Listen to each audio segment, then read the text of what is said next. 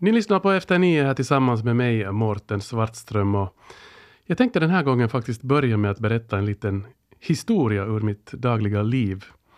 Häromdagen så var det en geting som irrade in sig i, i vårt hus. Den flög nog omkring där så, så som getingar brukar och sökte sig omkring lite grann. Och jag stod nu mest och tittade på den och väntade på att, att den eventuellt skulle hitta ut igen, för dörren var ännu öppen, den stod på vid gavel. Men det råkade sig faktiskt som så att jag, jag stod med, med dammsugaren i högsta hugg, för jag höll just då på att dammsuga. Så kom min dotter också med och min 11-åriga dotter och tittade. Och bäst som det var så tog jag nu ändå sen den där dammsugaren, satte igång den och så jagade jag den där getingen lite grann och sen sög jag in den. Och då blev min dotter helt förskräckt och sa att, att pappa, vad, vad gjorde du? Så att nu jag dammsög in en, en geting. Men pappa, förstår du inte hur viktiga de är? Och då slog det mig att herregud så barn nu för tiden är både medvetna och fiffiga och omtänksamma. Ja, så hatten av för henne för det. Idag är det alltså bina, alltså insekten, biet, som är i huvudrollen. Pollinerarna är nämligen i nöd. Och det här vet ju många av oss. Och det är ju vi människor som är den största orsaken till deras drastiskt minskade antal. Här på YLE pågår som bäst kampanjen Rädda pollineraren som vill göra oss uppmärksamma på det risiga läget. Och under kampanjens gång uppmanas vi alla att vara med och hjälpa våra olika pollinerare att överleva. Så kom med även du. På Yles sida finns ett formulär där man kan förbinda sig att göra något för pollineraren. Och i slutet av det här programmet, då jag själv förhoppningsvis är lite klokare, ska jag också förbinda mig att göra någon insats för pollineraren. Och alla hinner som sagt vara med, för den här kampanjen pågår ända till slutet av augusti. Det här är alltså det som är utmaningen, både för mig men också för er, kära lyssnare, i Efter nio den här veckan. Men vi ska börja med att lyssna på ett inslag som tangerar det här. Min kära kollega Sonja var nämligen häromveckan och besökte en biodling och träffade då Tanja Oreto som är biodlare. Och Sonja fick kika in i kupan och, och, och titta hur det står till med de här bina. Hon var förstås klädd i full biskötarmundering, alltså skyddsdräkt. Så vi ska lyssna på det här inslaget och sen välkomna biodlaren Tanja Oreto till studion. Man vågar ta av den här nu. Ett par pustar ur den där rökpusten dit in i öppningen. Och idén är den att, då att man inte behöver röka de där bina utan de ska bara känna lukten av rök och eventuellt då börja misstänka att tänk om det är en skogsbrand någonstans här i närheten. Just det. Och då får de den där instinkter att de far hastigt och äta med, äh, magen mätt med honung så att om de hamnar och lämnar kupan så har de magen mätt och har de veckos på vägen. Ja, ja. Så nu var de på honungskakorna och koncentrerade sig på att äta så då bryr de sig inte så mycket om oss. Ganska roligt hur de alla kom hit just till Ja. öppningen för det här. Ja, Men det är inte så här, man, så här nära man oftast får beundra en. nej. Det är Ett inte bi. nätta. Jo, det är lite lurvigare än Ja. vad jag hade tänkt mig. De är särskilt sådana där nyfödda små bin så de är alldeles lurviga. De är som, som mjukisdjur. Är det så att va, samlas den där nektarn på deras ben? Nej, det som samlas det på benen det är det som du kan se här ibland när du tittar när de flyger in. Att om du ser sådana, äh, de är ofta gula, äh, vita, Ja. äh, kan vara alldeles blå de där bollarna som finns på benen. Så det Ja. är pollen. Det Ja, det är som de har pollen, samlat. ja. Till exempel här, det där blåa är där från skillorna på andra sidan vägen. Och nu kommer det mycket sån här orange-rött från bland annat maskrosor. Ja. Och, och, det där.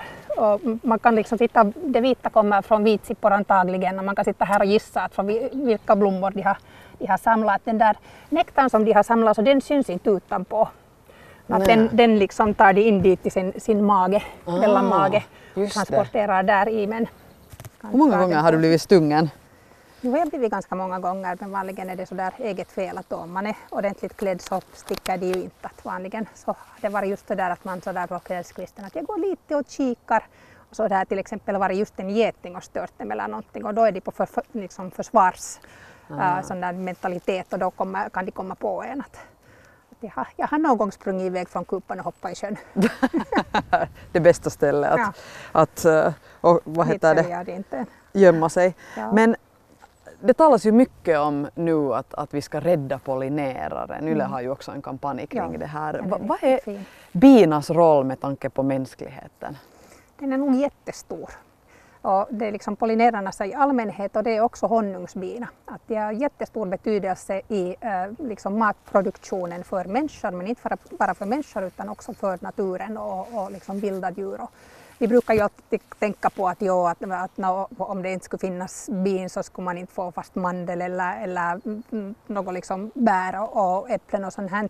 Men det påverkar också till exempel köttproduktionen. Alla foderväxter är liksom till en stor del beroende av, av pollinerare och mm, mm, till exempel klöver är en av dem som, som behöver pollinering mycket, mycket kraftigt. Och, och sen då särskilt nu i äh, de här liksom krisdagarna så på något sätt ännu äh, understryker det där vikten av att, att vi är liksom på någon nivå självförsörjande sådär i matväg som ett äh, samhälle. Och, och, å andra sidan nu när klimatet ändras så, så, och, och det är massa arter som dör ut hela tiden så skulle det vara ännu viktigare att man skulle kunna behålla äh, så stora områden som möjligt i naturligt tillstånd så att naturen har en liksom, utrymme att fungera på ett normalt sätt och den där mångfalden som ska upprätthållas. Och då är det viktigt att, att de arealer som odlas odlas så effektivt som möjligt och på ett sådant sätt att det inte förstör liksom jorden och, och naturen. Och där är bipollineringen en, en jätteviktig liksom viktig del. Att till exempel ryps som är en oljeväxt så det produceras mera olja i de där fröna om de har blivit välpollinerade. Om man har till exempel bondbönor så, så det, blir, det blir flera bönor och de, blir, de liksom mognar mera samtidigt och snabbare. Och då får man den till exempel bort från åkern för det blir bort och, och besvärligt att skörda och så vidare. Att på det sättet, och till exempel med jordgubbar, så, så det blir större och flera frukter och dessutom så håller de längre i butiken eller på torget. Och det är ur liksom ekologisk synvinkel och, och det är ju bra både för försäljaren och, och odlaren och, och sen för naturen överlag. Mm. Att ju liksom bättre vi kan utnyttja den där arealen som, som vi odlar så desto mer kan vi då värna om naturen så som den är. Ett, ett sådant område är till exempel skogsbruket. Ja. Att man skulle få fram, fram det att, att man talar om liksom skräpträd och mindre värdefulla träd när man tänker ur virkessynvinkel. Men till exempel sälj och videväxter och, och många andra träd också, så de är jätteviktiga för pollinerarna. De, är jätte, de får jättemycket pollen och, och, och nektar från dem. Så det skulle vara viktigt att spara sådana träd också. Säljen är inte kanske den vackraste, eh, den kan ibland vara lite sån här äh, ruko så att säga, men den är jätteviktig och en av de första riktigt viktiga liksom, födoväxterna på våren för både bin och, och humlor och andra pollinerare. Alltså om man till exempel har då en, en gård och så vill man fast odla där någonting Mm. så det till och med att man lämnar en, en kvadratmeter oklippt gräs eller Ja. sådär lite i sån här väldigt rojsigt skick så att säga så är en positiv grej för Ja, det är omgivningen. det. det, är det och det är för hemskt många arter. Äh, också igelkottar och sådana liksom främjas av det där att där finns riktigt här kortklippt grönt gräs, här golfmatta, så det är egentligen öken för, Mm. för bina och för många andra arter också. Äh, och sen är det äh, ofta så tänker människor på att i trädgårdar så måste man plantera köpta liksom, utländska fina blommor men, men ofta är det små, helt obetydliga blommor kan vara jätteviktiga för pollinerarna. Att, att till exempel en sån där växt så, så, eh, som då när vi började odla bin så, så köpte jag en massa just fina, fina stora färgglada blommor som jag planterade på gården. Och sen en dag gick jag ut med hunden vid en sån här väg som gick vid en sjö och så började jag ett höra att varifrån kommer det där hummande ljudet. Och så konstaterade jag att där vid stranden fanns en sån här brakvedsbuskage. Korpipatsama heter det på finska. Jag hade aldrig ens lagt märke till det. Jag har pyttesmå blommor, de är liksom mindre än min lillfingers spets. Och den var helt full av både bin och, och humlor. Att, att man måste på något sätt liksom lite ändra det där synsättet också. Att, att uh, stort och fint är inte alltid det som är, är mest värdefullt. Det var eh, en sån anekdot att, att vi hade en massa maskrosor på, på gården. Ja. Och så, och så frågade vi någon, någon specialist att, att vad, ska man, vad ska man göra med den? För att det går inte liksom att knyppla bort dem för det kommer alltid till. Så sa Ja. han att ni måste ändra inställning. Ja. Precis. Ni måste ändra er att tycka om dem så Ja. att de inte stör mera. Ja. Och det var en ganska sån här game changer som man säger. Att, att, Ja. att vi måste lite ändra hur vi ser på världen. Ja.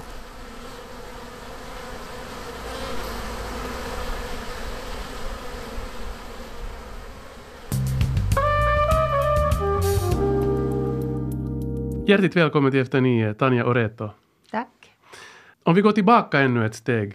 Före allt det här började, nu hörde vi ju här hur de här bina surra och du berättade engagerat åt Sonja och så vidare uh, där vid dina kupor. Men om vi går tillbaka ett litet steg, hur överhuvudtaget har det här intresset för de här bina börjat hos dig?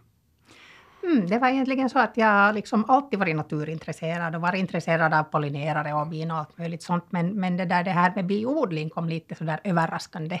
Och det var egentligen min man som, som satt och läste i, i Arbetarinstitutets, eller finska Arbetarinstitutets katalog och hittade där en sån där kurs om att, en sån där inledningskurs i biodling som hette Minusta kommer hela starha.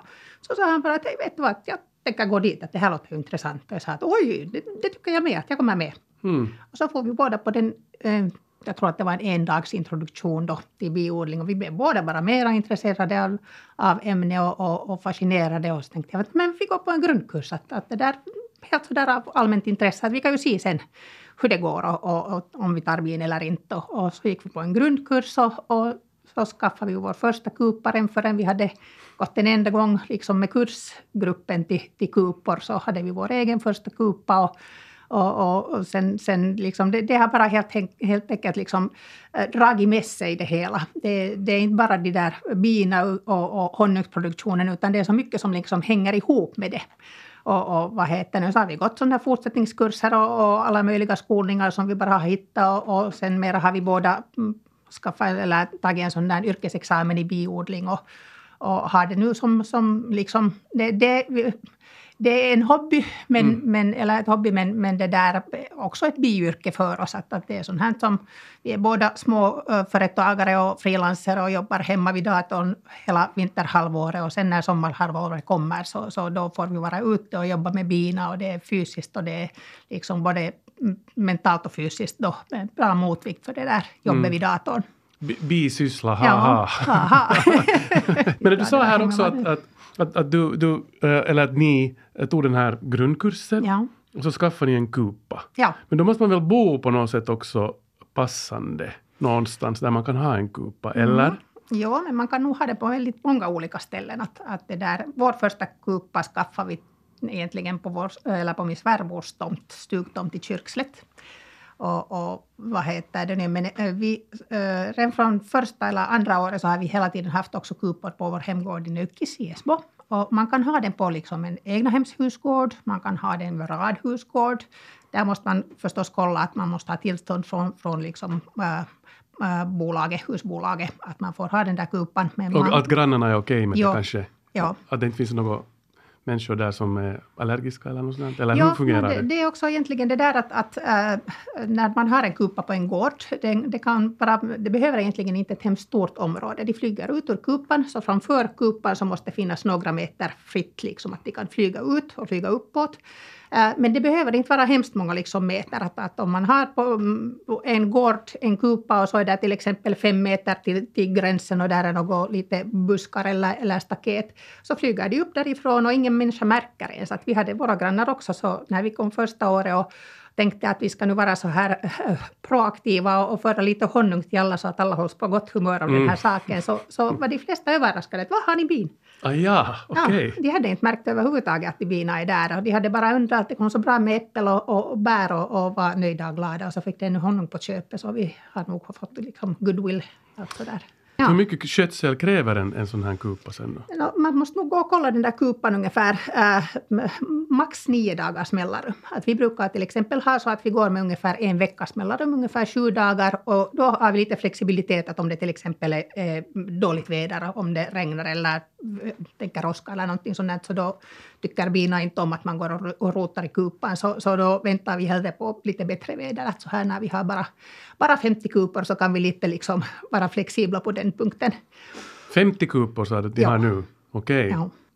Hur många är de till antalet vanligtvis inne i, då, inte vet jag, en våning? Eller? Ja, det brukar vara i såna en eller två lådor. Äh, vi satt just nu en tredje låda för att de börjar ställvis sen, sen ha så mycket mat att de börjar att växa ganska mycket och, och mm, fortplantar sig nu att de, drottningen lägger ägg, kan lägga upp till 2000 ägg per dag sen när det kommer riktigt i farten.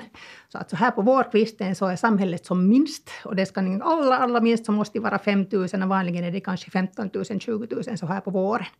Och nu när de kommer igång och börjar få pollen, först det allra viktigaste för pollen är mat för de där yngle och sen börjar få honung och, och samhället börjar växa. Så sen kan de som, som bäst mitt på sommaren kan de vara 80 000, 100 000 per kupa. Okej. vi har miljoner arbetsdagar. ja, miljoner arbetsdagar. ja. Ni lyssnar alltså på Efter nio och jag sitter här tillsammans med Tanja Oreto som är biodlare. Och eh, ja, eh, det här är också en del av Yles kampanj Rädda pollineraren som vi ska tala om alldeles strax. Men eh, jag är så nyfiken på det här nu. Jag märker att jag själv, eftersom jag... Mm, jag sa kupa. jag själv bor i ett egnahemshus med en ganska stor gård och Ja. det skulle säkert finnas plats med fle- för flera bikupor, men åtminstone en. Ja. Det som ni också var lite inne på här tillsammans med Sonja, som vi kan ju också lite tala om eh, eh, innan vi kanske går in på att egentligen smaka lite på den här goda honungen som du talar om, som du har faktiskt hämtat med dig lite Ja. exemplar av. Så, så lite det här med deras eh, betydelse för ekosystemet, bina. Det, det är en jätte, liksom, essentiell del av hela liksom, ekosystemet. Att just som jag där i den där, när vi pratade med Sonja så, så sa han det där att det är inte bara det där att vi får bär och frukt utan det är frågan om alla blommande växter som kräver pollinering. Um, om du har en, fast en viol som, som, som vad heter den pollineras väl så blir det mycket mera frön och det blir följande år blir det mera blommor och, och på så sätt så blir det igen mat för, för pollinerare och andra.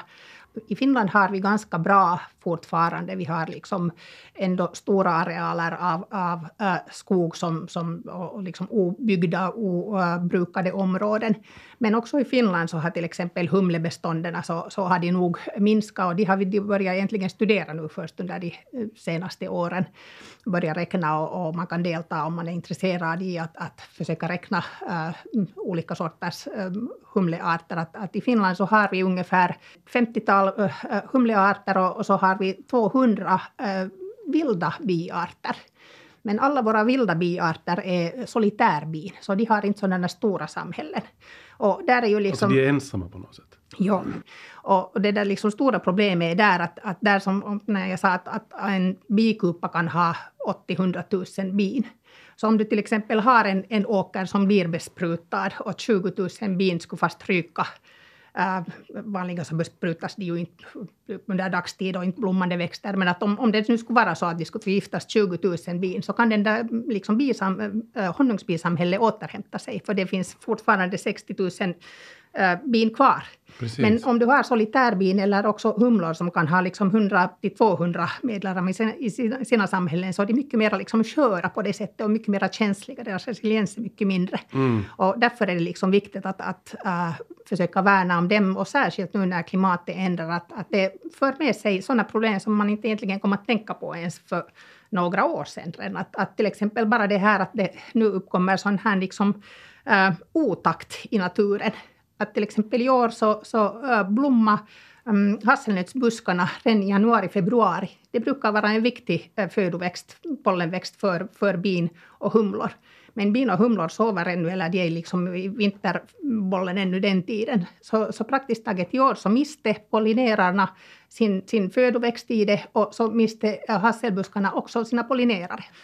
Därför just det där att man skulle försöka värna om att, att äh, ha så mångsidigt som möjligt av de där pollen och nektarväxterna som, som pollinerarna behöver, så att det sen finns någon annan växt som de kan utnyttja. Att om någon, till exempel nu som hasselnöten, om ni vissar den, så, så finns det sälj och det finns vide och, och kanske al och annat som de kan utnyttja på vårkvisten. Precis. Uh, Tanja Oreto, som biodlare med era 50 kupor som ni har, när man kommer till, till kontentan, är det ändå den där honungen som är den där viktiga grejen? Det är en av de där viktiga grejerna. Det, det, finns många viktiga grejer i det hela. Att för oss är det bara en liten del av det hela, men det är en jättefascinerande del också. För att det ja, finns det är honung och honung. ni, ni drar ju kurser också Ja. ja. så, och, och, och utbildar kan man väl säga och, Ja, och vi gör har annat också. grundkurser och ska dra fortsättningskurs och så. Men jag antar att, att när många hör om någon som har biodlingar så tänker det första de tänker att ja, ja, Mm. Ja. de, de lagar honung och så säljer de honung. Men, så, men det, det är ändå en- del av er. Det, det är en del av det, men för det första så, så får man annat också från bikuporna. Det är inte bara honung, utan man får, eh, eller kan skörda det från pollen och så kan man skörda därifrån bibröd som, som är det pollen som bina har eh, behandlat eller konserverat genom mjölksyrefermentering. Sa du bibröd? Jag måste bara... Ja, Bröd? Perga eller bibröd brukar man kalla det på svenska. Och- Det, det är en mindre känd produkt här i Finland. Att pollen har de sålt här i butikerna redan ganska många tider. Jag kan visa åt dig Ja, här, du, ja, jag ja, du har ju tagit med dig mig. lite. Ja. Men alltså pollen, eh, då tänker man direkt på allergi. Ja. Men det är alltså jättehälsosamt då också? Eller, eller vad, Det- vad använder man pollen till egentligen? Ähm, pollen är äh, jättebra näring på det sättet att det innehåller väldigt mycket olika aminosyror, äh, protein, äh, över 20 procent. Särskilt då den där pergan eller bibrödet som är ännu mer för människan liksom lättare att, att utnyttja. Nå, inför det här programmet så frågade du ju Mm. att, att är jag allergisk. Och, och jag är ju visserligen nog, Mm. har jag fått för mig, men nu, det finns ju olika sorter. Ja. Och jag kommer inte alls ihåg nu Ja. vilken. Men, men, Och här till exempel nu har jag, det här är inte vårt eget pollen och, och inte, inte bibrödet heller. men vågar jag prova något sånt här? Du kan alldeles bra prova och särskilt skulle jag då rekommendera att du kan prova det där bibrödet till att börja med. Det jag det jag visar små- åt dig först. Det ser ut som små kulor det där Ja. bibrödet. Du kan först titta och snusa på, på det här. Aha, det här är nu då... Där är pollen, men som de där har packat och dofta på det där. Nå, det här doftar ju redan lite mm. sådär... Mm, det är mer aromatiskt Ja. och, och, sådär. Större, de är ju större de här. Jo, eller där har de packat i en, en sån där cell, vaxcell, så har de packat äh, pollenkorn från olika blommor. Att till exempel då äh, bi äh, behöver äh, mångsidig mat, precis som människungar också. Och de behöver äh, många sorters nödvändiga liksom, aminosyror. Och bina är på något sätt så kloka att de liksom packar i varje sån där cell äh, pollenkorn från olika blommor som har olika aminosyrekonsistens så att det blir en sån liksom fullständig näring. Okej. Att det där kallas så där för gudarnas näring, att det är liksom nä, nästan, man, man skulle kunna nästan bara leva på det där och vatten. du menar det? Hur många sådana här äh, korn ska jag nu ta? De är ju sådär en halv centi långa Ja. och runda. Du, Men- kan, du kan ta först där en och smaka på den. Okej, nu provar jag här. Ja. Ska se. mm. Det är ju... Mm. Det är lite, sött och... Ja, det är ganska gott. ja. Och det där är liksom, förutom då att det innehåller mycket protein, så innehåller det också omega-3 eh, vad heter det, fettsyror och, och vad heter det, så innehåller det också tryptofan som är sån där liksom, det är det som blir sen till, eh, till serotonin och melatonin, det fungerar som liksom byggstenar för det. Att det där är också bra att om man har problem med att sova så kan man ta en sked på kvällskvisten och, Okej. och det liksom då förändras till melatonin i kroppen och hjälper en att sova. Jag förstår bra att man kan sätta det där på, på yoghurten Ja. eller på, vet med i müslin på morgonen. Ja, Lite russin påminner det Ja. om. Ja, precis. Ja, det var det, lite det, var det. liksom solmognat. så Ja, solmognat russin, ja, Ja. mindre och så vidare. Ja. Eh, Vill du att jag ska prova på den här andra? eh, Du kan smaka lite. Det är antagligen sådana blommor som du inte är allergisk för, men ta och smaka bara alldeles lite. Och det där är importerat pollen och det där är så när man ser på färgen att det är här ganska monofloralt, att det är tro, troligen från liksom vissa blommor, bara när de är alla gula de där bollarna. Att of- ofta i inhemsk pollen så, så är det liksom många flera, flera olika färger, därför för att från varje blomma så är det olika färgers pollenkorn. Det doftar inte så där hemskt mycket. Ja, det doftar liksom Mm. lite, vad ska jag säga, sånt som man matar till fisk, fiskarna Ja, i fiskakvariet någon gång. Så här. Ja, Det är inte mycket på min Nej. tesked här. Det, Nej. det, det är kanske en 10-15 sådana Ja. små korn som... Nå, det här var ju intressantare. Det har inte alls den där... Den här så här konsistensen är helt li, eh, olika. Ja. Det blir mer så här som om det skulle hända någonting i munnen. Och, Ja. hmm, intressant. Ja, det Men där är inte- ju jättegott till exempel på glass eller, eller liksom just på, på yoghurten. Lite, Mm. Ja. honung på och sen av det här där på så blir det Ja, ännu honung till Ja, också. ja, Fast den var nog godare den här... Den här det här- Bibrödet, ja. Ja, bibrödet Ja. faktiskt. Ja. Ser du bara, jag tror aldrig att jag har smakat på pollen på det här Mm. sättet. Men Ja, Då du hade hämtat med dig lite honung också. Ja. Är det här alltså egen honung nu? det här är eller? ju egen honung och det finns då om man köper sån där, vanligen sån här honung från butiken. Finsk honung är en jättebra produkt. Det är en jätte, äh, vad heter det, hög kvalitet och, och äh, inga förfalskningar har hittats i Finland hittills någonsin. Okej.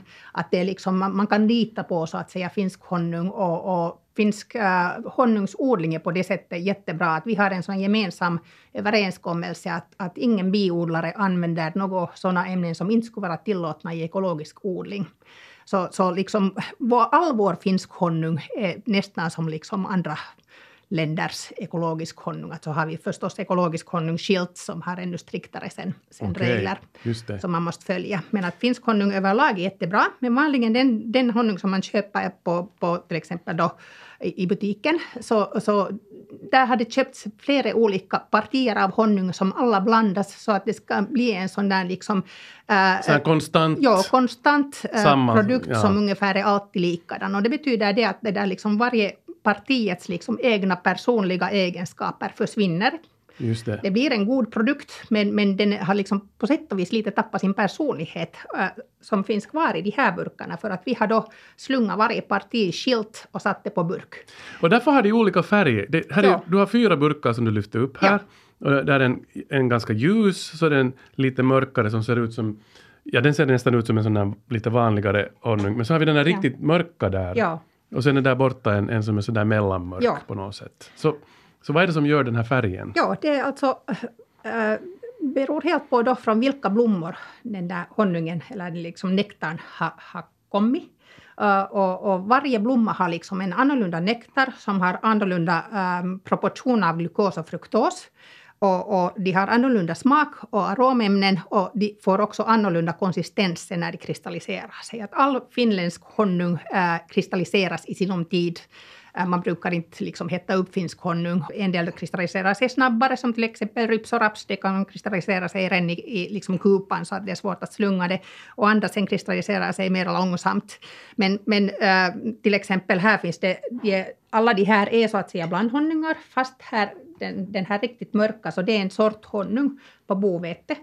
Och det hör till liksom en av de mest aromatiska och, och, och på det sättet också den, det har, äh, har studerats ganska mycket i Finland och det innehåller mest bioaktiva ämnen av de finska, liksom finska sorthonungar. Att, att det, man talar om det liksom Finlands manuka på sätt och vis. Just det, Men, okej. men här har vi en annan honung som också innehåller bovete.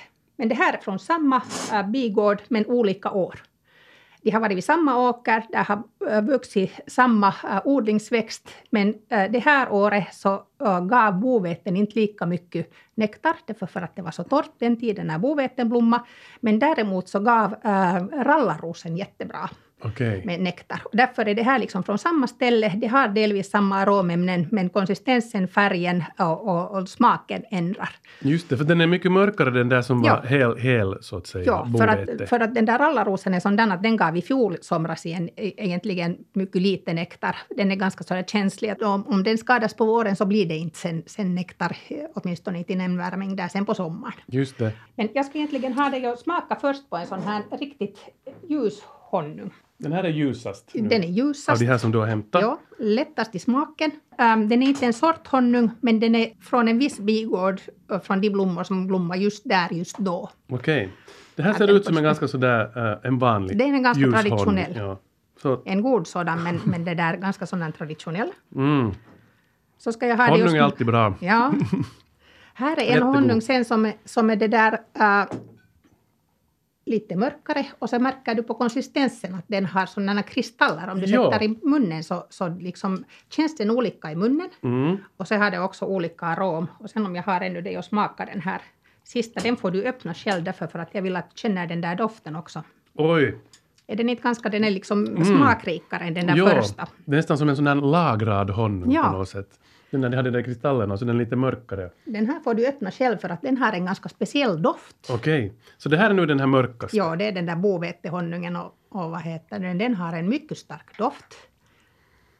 Och Jo, det har den, ja. Ja, Ja, det och den har man. en mycket stark smak. Och den där är utom att den är jättehälsosam så, så är den liksom ur kulinaristisk synvinkel jätteintressant. Och, och bland annat den här Michelinkocken Joni Toivonen, Toivonen så han, han köpte ett stort parti av det här honungen för att han använder den i sin, sin Scandinavian cuisine och, Okej. och vad heter den, just i såna asiatiska såser, marinader och, och matlagning. Den här är nu rinnig. Ja. Vad beror det på? Det beror på delvis att, att den har innehållit, eh, eller den har haft liksom av den där uh, brakvedshonungen i sig, för den är sån där att den kristalliserar sig mycket senare. Vad Okej. tycker du om smaken? Den är jätteförnäm. Mm. Jätte, uh, jätte, vad heter hur ska jag säga det här? Den smakar, den är inte lika söt som de här Nej. andra. Utan det är mer som en, en, eh, en annan sorts honung helt och hållet på något ja, sätt. det är lite som en annan produkt. Ja, det här är Mm. nästan sån här honung som man skulle kunna äta till eh, vet du, maträtter som är Ja. lite middag, vet du, en, en, en varmrätt och inte Ja. en efterrätt utan Precis. mera.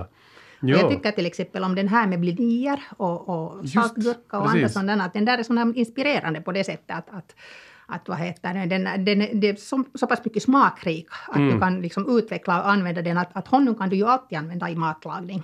Att vi har till exempel ingen socker hemma överhuvudtaget. Det liksom, vi använder det inte bara till någonting. Min man använder honung i kaffe också. Vi använder den i matlagning och allting annat. Och där får man då, förutom den där söt, sötman då, så får man aromämnen äh, beroende på att vad man då lagar så, så kan man välja en honung som passar just till Mm. Och så den heter det ju att det är hälsosamt också. Ja. Att mycket hälsosammare än bara socker. Så att Det är säga. hälsosamt på det sättet också, att fast det också innehåller sockerarter, att det innehåller äh, fruktos och glukos, så, så just att du får sen de där liksom aromämnen därtill. En därtill så, så liksom, äh, känner, äh, upplever människan den sötare än, än sockret och så innehåller det mindre kalorier än sockret. Och sen därtill så en sån där synvinkel också att den här är sån liksom sötningsmedel som inte har någon odlingsareal överhuvudtaget. Socker Ah. måste du odla på åker, men det här behöver du ingen odlingsareal för. Precis. Mm, så det är, är nyttigt på på det all, alla sätt och Ja. vis. Tack så mycket Tanja och Reto. Och till slut här så tänkte jag ännu Eh, påminna alla om att, att eh, på Yle, gå in på Yle och titt, slå upp eh, Rädda pollineraren-kampanjen där man själv kan delta genom att gå med i den här kampanjen och berätta vad man själv tänker göra för att rädda pollineraren. Där är, tror jag, fem olika exempel på vad du kan göra själv för att delta. Eh, Så jag utmanar nu alla lyssnare där på plats och ställe att gå med och göra någonting. Och det är hemskt enkla saker, eller vad Tanja? Det, Ja. du, du kan låta bli att klippa ditt gräs till exempel. du eller kan, bara en hörna av det. Eh, Bara ett hörn av det, så att ja, de får liksom Ja. lite plats. Eh, sen fanns det sånt som att odla eh, vissa växter som, som, Ja, som är födoväxter för, för pollinerare och Ja, och sen att inte sätta gifter i, Ja. i, i marken. Ja. Eller att, för att ta bort ogräs eller så vidare. ja, Och, och så vidare. och så vidare. Ja. Det finns olika exempel. Och så fanns det också att man kan ännu göra någonting annat utöver Ja. det här.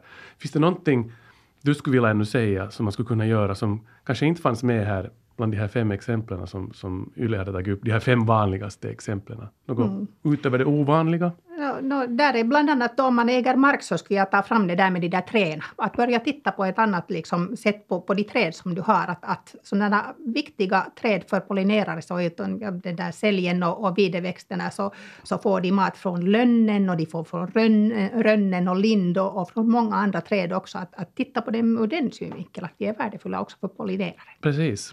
Och jag tänker nu den, äh, är, eh, äh, säga att jag går med i det här och jag tänker äh, då lämna oklippt gräs hemma på min gård.